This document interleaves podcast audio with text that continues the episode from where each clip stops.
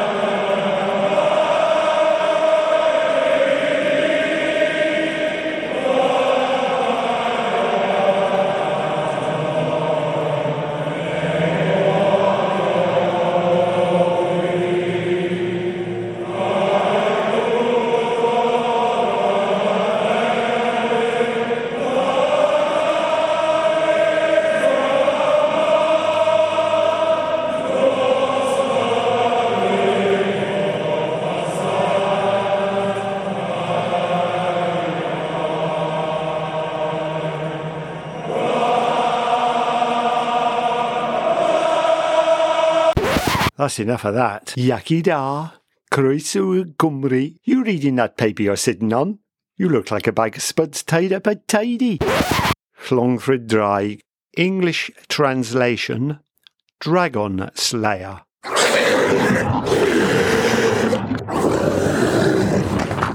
Don't worry, there's a guy entered in the Dragon's Back race, known as Lee Runs Ultras on Instagram, who is in the Welsh Guards, and he's going to beat the crap out of me when he hears that intro.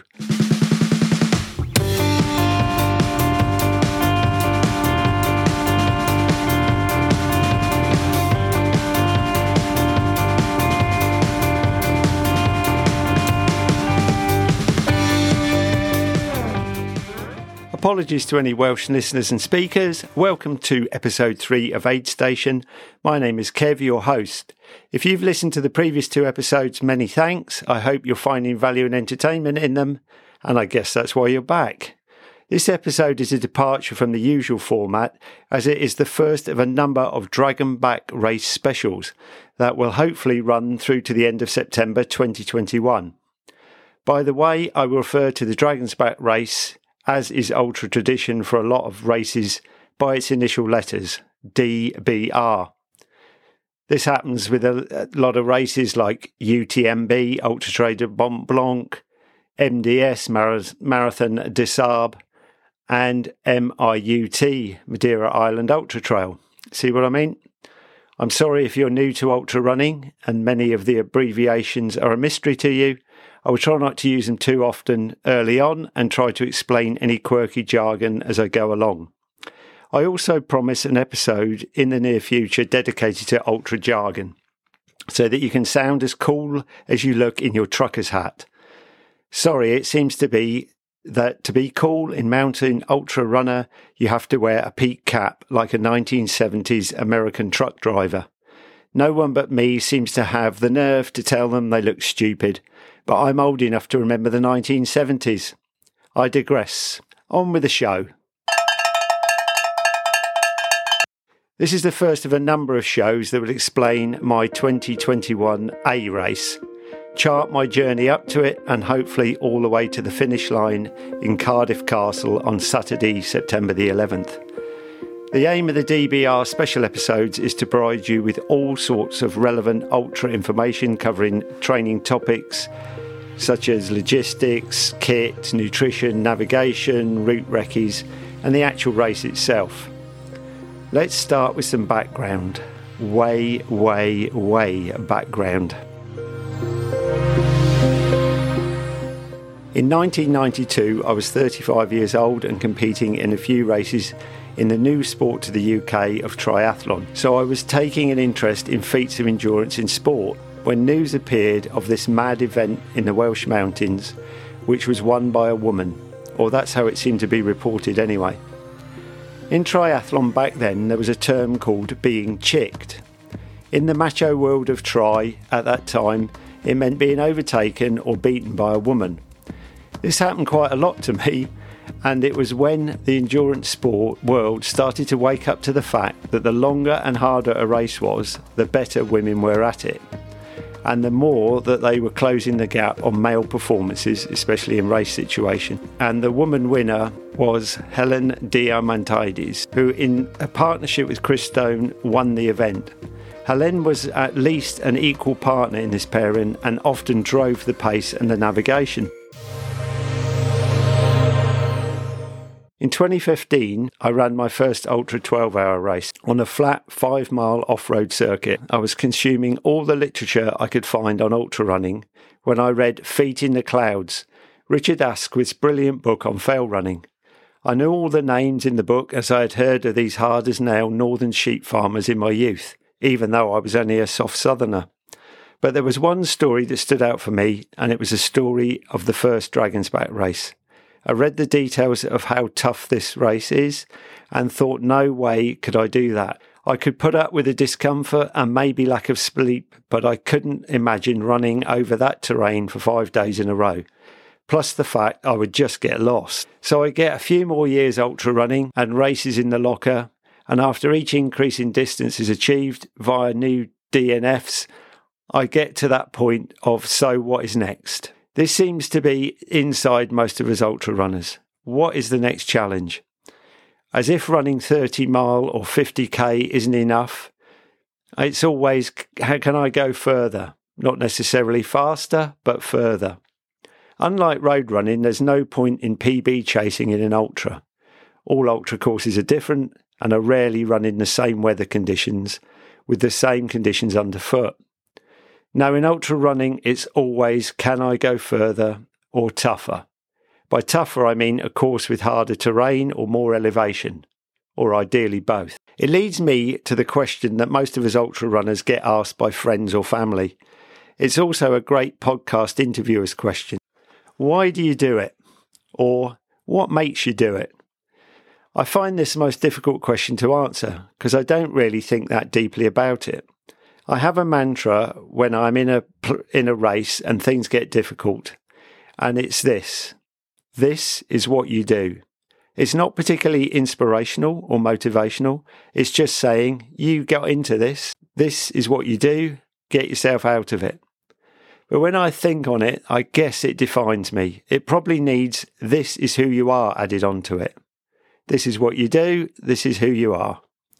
When asked why I take on an ultra endurance events, I usually say something flippant like, because I can, or answer a question with a question like, why do people climb Everest? I think we undertake ultra distance runs and events for the same reason that people climb Everest or walk solo to the poles. It's there to challenge ourselves. A 30-mile ultra is an Everest to climb for most ultra runners. But once you've summited and climbed back down the other side, you will ask yourself, what next? That's the point I got to in 2018 after completing my first 100-miler.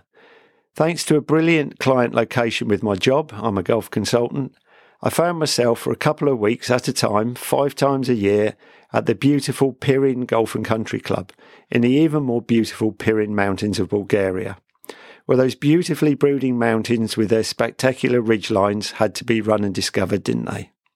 I started doing 8 to 12-hour solo speed treks in the Pirin Mountains on spare weekends. Rising up to just under 3,000 metres or 10,000 feet in elevation, this was the perfect next step training ground for me. I entered the Pirin Ultra, a 100-mile, 160k mountain ultra with over 10,000 metres of elevation. The route climbs to over 2,500 metres 6 times, which means running and climbing at altitude, another new discipline to acquire. This is a similar course and distance to the UTMB course, or Ultra Trail du Mont Blanc. But as the race director of Pirin Ultra, Dimitar Dimitrov, put it to me, the aid stations are much less frequent and further apart, and the field is under 100 athletes, so you'll spend much longer alone. They were, and I did. I got 95k of it done and DNF'd after falling asleep at least 20 times while jogging and walking in the dark. I've since run 2 other mountain ultras, including the Madeira Island Ultra. Okay, so that's mountain ultras ticked off. I've never done a multi-day stage race, so let's tick that box next. So let's just go straight to the one that's billed the toughest mountain race in the world, the Dragon's Back race. I started watching all the YouTube videos and film I could find on the race. I've watched them all, including everyone who has run it and filmed 3 minutes on their iPhone. Oh, I haven't got on to the topic of obsessional behaviour and endurance athletes yet, have I? Now there's a massive topic for another Aid Station episode. While watching one of these videos, up pops Helen D, now Whitaker, being interviewed having been the first woman home and fourth placed finisher in the resurrected 2012 edition of the race, which even more incredibly is 20 years on from her first victory. And Helen says something that really resonates with me. She says, "What is the point of entering something that you know what the outcome is going to be?" That's it. That is exactly it. That is why I got jaded about road running.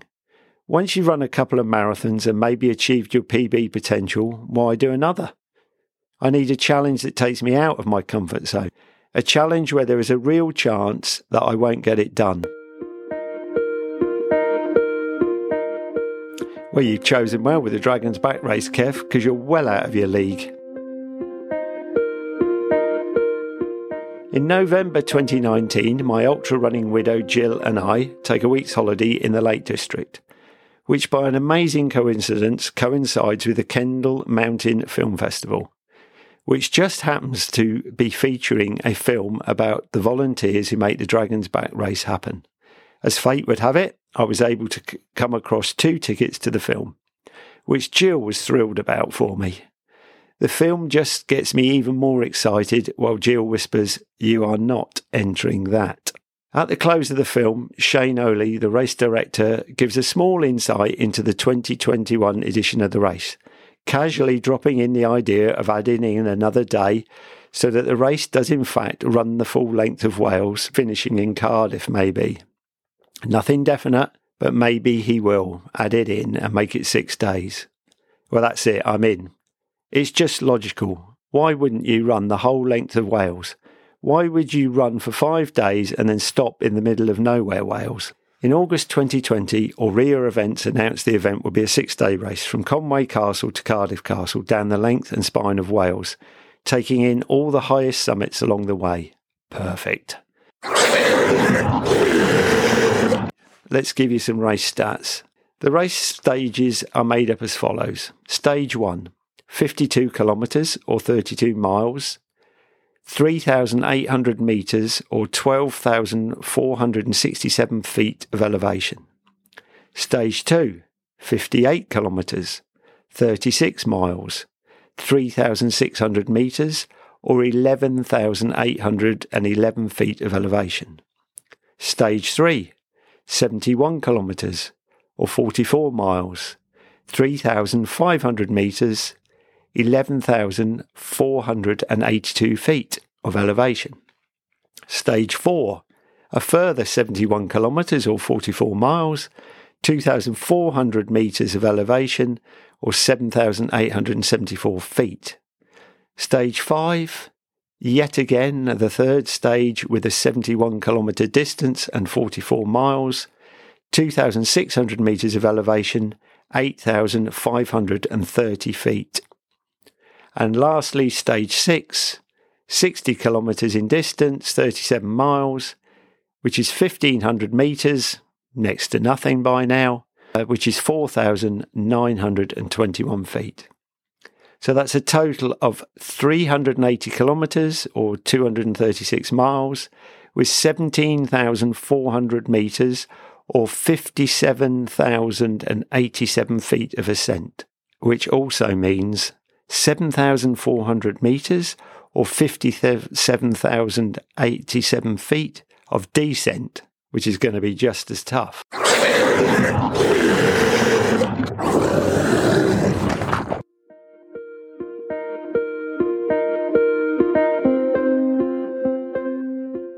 On September the 1st, 2020, just over a year from the start, I'm hovering over my iPad waiting for 9 a.m. and the opening of registration for the 2021 Dragon's Back race.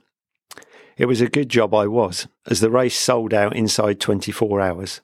Over 600 entrants representing 28 different nations, counting the UK as one while we're still united. There is also a waiting list. The race entry has gone from around 125 in 2012 to 600 in 2021, reflecting the interest and rise in ultra running. But it also reflects the rise in people challenging themselves to achieve more. The original race had 55 starters, who mainly ran in pairs for safety reasons. 18 pairs and 7 solo runners completed the course, a completion rate that shows the quality and ability of the field. Only seriously good runners from the endurance disciplines of mountain running, fell running and orienteering toed the start line, not ordinary chancers like me. The first modern era race in 2012 saw 84 entrants leave Conwy Castle, of which 32 finished, an attrition rate of 62%. An indication of the less prepared weekend warriors giving it a go, maybe? Of course, neither of these events was sold out in a day. 640 are on the entrant list for this year's DBR. That's more than 600% rise in ultra runners who think they have what it takes to run one of the world's toughest mountain races. Remember, this is ultra runners at the extreme end of our sport, even if we are back of pack runners. It demonstrates the incredible growth in people wanting to test themselves to the limit, to find out where their current limit is, not by pitting themselves against nature and the elements, as is often quoted with journalistic verve, but through nature and through the elements. I believe as ultra runners we start out seeing our endeavour as a battle with distance and time, that are further defended by nature and her elements. But as we progress, we embrace the arena that we play our sport in, travelling through it more appreciatively. Our sport is played in the most attractive stadiums in the world, and it is not difficult to be drawn back to them to compete. Of course, pressing a few buttons is the easy part. Parting with a lot of cash is a little harder, but okay if you consider it a week-long camping holiday in Wales. The entry fee alone was £1,200. Or around $1,600. Don't worry, it's okay. My wife never listened to these podcasts. No, the hard part of any ultra starts once you hit the enter button. 640 of us may have entered, but 640 of us won't finish. 640 won't even be at the start line. I don't want to be part of the no-shows, timed out or didn't finish groups, so this means more careful planning and structured training. When I entered in September last year, I was in the final phase of high-mileage sessions before my taper for the Centurion Autumn 100, which took place on October the 10th. The build-up to this had been a mix of off-road running and cycling. Since the age of 14, I've ridden a bike on and off. Too much off at times, but I always consider myself to be a cyclist before a runner.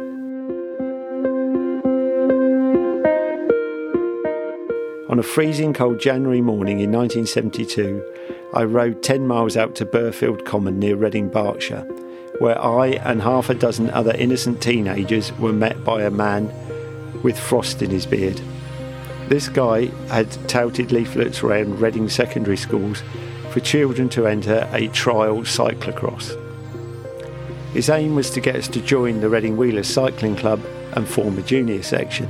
After we had exhausted and nearly killed ourselves riding through frozen rutted woodland and across the edge of a frozen pond 4 times, his plan surprisingly worked. We all joined Reading Wheelers and raced together for the next 3 years. I mentioned this frozen beardie in the first episode as he's my best mate. His name is David Steele. We have been very close friends for the best part of 50 years now. He was 24 at the time and I thought he was old then. You know, like you see teachers as being old when you're that age. Whenever I look back on it, I think, wow, that's an amazing thing to do at that age. I hope there are still loads of Dave Steeles out there getting kids into sport. Anyway, my point of this story is that I was using cycling as part of my training plan. Of course, not in your average way. It was very much endurance load-based training. I raced the National 24-Hour Cycling Time Trial Championships in July last year, covering 215 miles. Just like ultra running, you don't just race 200 miles. I'd done thousands of miles of training on the bike in the build-up to this, including 2 rides of over 200 miles, and in terms of hours, these rides were up to 15 hours at a time. The cycling training was interspersed with some off-road running that included 3 25-mile recces of the A100 route, with someone you'll get to know at this aid station in the future, my mate Dean Calloway. Dean and I toed the start line of the A100. I was feeling in the best form I'd been in for years. I put this all down to the bulk of my endurance-based mileage being done on the bike, not running. This cross-training is almost non-impactful, as long as you don't fall off, of course. Cycling is even more important when you get to your 50s and 60s. This helps to reduce injury risk and maintain consistency. However, it's useful to all ultra runners, especially to those new to ultra distances. You can also get a lot more climbing in on a bike, especially if you live in flatter areas. It's easier to get to and find hills. Hill climbing on a bike is no less than you'd get running. You can get more repeats in. You are also recruiting the same lower limb muscle groups. In basic terms, both your aerobic system and your musculoskeletal system don't know the difference between running uphill and cycling uphill. It's just adapting to the load that you are subjecting it to. Yes, this is not specific to your chosen sport, especially if you run mountain ultras. And I'm not saying that don't do any mountain running. Just substitute some of the distance running with distance cycling. Of course, there is no comparison between running downhill and cycling downhill. There's no specificity in training there. When comparing training loads between off-road running and road cycling, you will see many recommend a 3-to-1 ratio in cycling and running differentiation. I tend to work on a 4-to-1 basis, as I think the former compares road cycling with road running. So in my book, 10 miles of trail running is comparable to 40 miles of road cycling. A 100-mile ride is nearer a 25-mile trail run. If you use a mountain bike on trails, then the difference is nearer to 2 to 2.5 to 1, depending on the amount of vert, that's vertical climbing in ultra speak, undertaken. So back to the A100. As I have a belt buckle from Centurion that says 100 miles completed on it, I'd set myself the target of getting the buckle that says 100 miles in a day. I thought if I could get done in under 24 hours after significant recovery, I'd been in a good place to go into my training for Dragon's Back race. I completed in 23 hours, 40 minutes and 53 seconds and was delighted with the whole run. I had no issues with any niggles or injury and no stomach or nausea problems. I ran the first 30 miles with my ultra buddy Dean. Dean was faster and on a faster target pace than me, so I was a little concerned about my lack of discipline. I can now hear David Steele laughing at this. Okay, a fast start, pay for it later approach has been my modus operandi since the age of 14. But this time I actually felt great and did not pay for it later. Having hit my target and got the confidence boost for DBR, I then planned out my training for the months ahead before the race itself.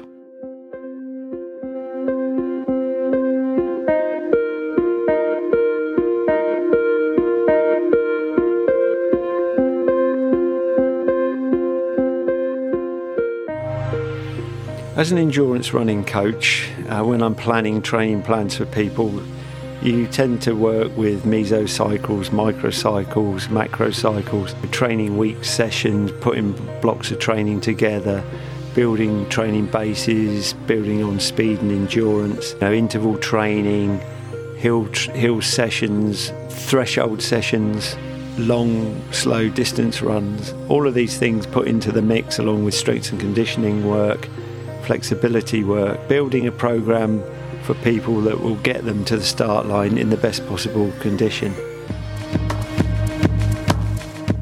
When it comes to myself, I'm really rubbish at doing this and tend to wing it based on what I know and don't really map things out. Now, I'm not saying this is a good thing for you, but I tend to work on the basis that I should know what I'm doing. And to be honest, for me, as Kevin Munt, the athlete, I don't think I do myself a very good job as a coach. Anyway, I decided that one part of this plan and a major structure to it should be a B race, which is going to be the Silver Great Lakeland 3-day race, hopefully, if it goes ahead in May. And that'll actually be my first multi-day event, which is obviously in the title, a 3-day event. But I'd also planned out to do route recces of the 6 stages of the race, or the 6 days of the race, and split them maybe into 2s. So maybe taking a weekend to do one of the route legs over 2 days. And I'd planned to do this in November, January, March, April, May and June. or May, July, something like that, to get these in. Now, of course, COVID and the restrictions have put a stop to this, and also Wales was in lockdown back in November. So I decided to carry on with these weekend runs, but do them from home where I couldn't get the elevation in, but get some distance, back-to-back distance. And this is where we come on to the controversy of back-to-back runs. Some people don't ever do, and I'm not saying that you should do them. But I really wanted to test and find out what it would be like to run a 40-mile run and then back it with a 30 or the other way round. So I've done two of these sessions now.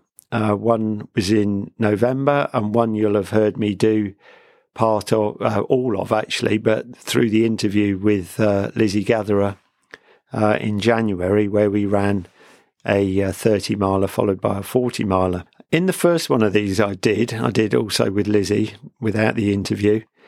I had the freakiest accident that I've ever had running. We'd got about 30 miles into our 40-miler, and we were actually running on road downhill, and I probably wasn't paying that much attention, and it was quite windy. And there was one of these large builders' dumpy bags, half full of rubble, but I hadn't taken any notice of it at the time. And the wind blew, and these bags have large loop handles on them. And the wind blew the bag over towards me, and the handle came out across the path, and my foot went straight through it. And before, 1 minute I was up, next minute I was flat on my face, smashed my knee into the ground and strained my ankle somewhat. And it must have had an effect because two cars actually stopped to find out if it was okay. Lizzie didn't stop. She just kept running while I was laying on the floor. No, that's not true. Lizzie was stopped. I think she was a bit shocked. But I think these people just thought, oh, my God, did you see that old man fall over? And that's what it felt like to me anyway. I must have looked like this really old guy who'd run 30 miles. So I must have been a bit doddery anyway and smacked the pavement. Anyway, I got up and we ran on and completed the run, another 10 miles. And I always take with these things that after a little while, the initial shock, you can run them off. And in fact, I actually think you should at least get movement into them to stop them stiffening up anyway. But it's probably a little bit daft to then go out the next day and run another 30 miles off road. But strangely enough, I didn't have any feelings of injury issue until I was 20 miles into that second day. And then I started to get a sharp pain at the front of my ankle, which I couldn't work out at first. It felt more like I'd been bitten by a mosquito or a tick or something, but it became more sharp, a burning sensation in the front after the day's running. And the next morning I woke up and the leg was all swollen up. And it turned out that I got a self-diagnosed by me anterior tibialis tendinosis, which is basically the tendon that runs up the front of your shin and attaches to your ankle. And I think I've torn it or certainly caused some issue to it. It's not a very major injury in running. You only ever normally see it in more contact sports like rugby or something. So that's where I'm at with that. I had 3 weeks off with it and then eased my way very gradually back in with walking and some ankle exercising, stretching and joint movement for it. And then went out and did the January back-to-back, again a 70 miles over 2 days. And on the first day, I knew it was coming and I still stupidly ran on it, but I don't know, there was something in me that thought, well, if you're going to do this in the Dragon's Back on 6 days, you need to find out just how bad this could get. And then on top of this, on the Sunday when we went out, it snowed, which is unusual for the south of England. And we had about 4 inches of snow in no time at all. And so we ran just about the whole distance in some quite deep snow, which can't have helped the situation. So the next day after that run, same again, legs swollen up, and I'm back to square one with it. But at least I know now how much pain I can run through, which is, I don't know, it's something weird about ultra running. Shouldn't be doing it, but seems to me to be part of the prep for me. So my plan now is to repeat the cycle of recovery. I'm now into day 14 after that last long run of recovery period. I will then start some more movement-based work on the ankle, incorporate some walking, slowly building the walking distance. But I don't intend doing anything that's going to put it under stress anymore now. Until it's ready. I found last time that after about 3 weeks, I was able to run. I slowly got up to about 14 miles without any issues at all. So I think it's something that comes on. Obviously, the longer I use it and the more stress I put it under, so I need it to clear up ASAP, basically. But it's very difficult to do multi-stage day ultra running if you... can't run or you don't do any build-up running, and I've still got to get in loads of elevation work in the mountains and climbing work, which I'm going to have to do a lot of strength work at home because you can't go to the gym. And so I need to get to a point where I can get through 3 days of back-to-back ultra running in May. And that's really where I am at the moment with it. There's loads more of things that I'm going to bring into this around the kit needs and the logistics and the compulsory equipment that's needed for the event and the course recce trips. And then I'll talk a bit about my aims and expectations. Of course, these will adjust to how I'm going with my training and how I'm overcoming this injury. And also things like preparing for weather conditions, the light types of weather that we might get out there. So, thanks for listening. Hopefully you've enjoyed my intro into this build-up to the Dragon's Back race. I hope it inspires you in some way to do something, hopefully not necessarily on that level, but to keep you ultra running, keep you keen in what you're doing in these difficult times at the moment. And I hope to see you out on the trails very soon.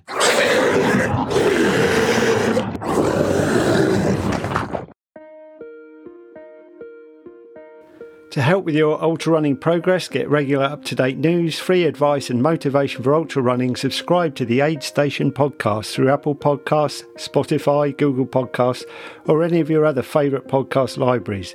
You can also get Aid Station via www.aidstation.co.uk. Also, please see the show notes below for the episode to find the links to all the mentioned recommendation and events. I hope you enjoyed this edition of Aid Station, and if you did, please leave a review and subscribe. In another bit of news, I've set up a Facebook page for Aid Station. It's an Aid Station ultra running community, and it'd be great to get you along there. Please just feel free, search it up on Facebook and come along, and you can then join in with the community stuff on there, asking questions and get direct access to me if you want to talk about anything ultra. So it'd be great to see you along there. And until then, and until the next episode of Aid Station comes along, keep running, enjoying your running, and I hope to see you out there on the trails soon. This is Kev saying bye for now.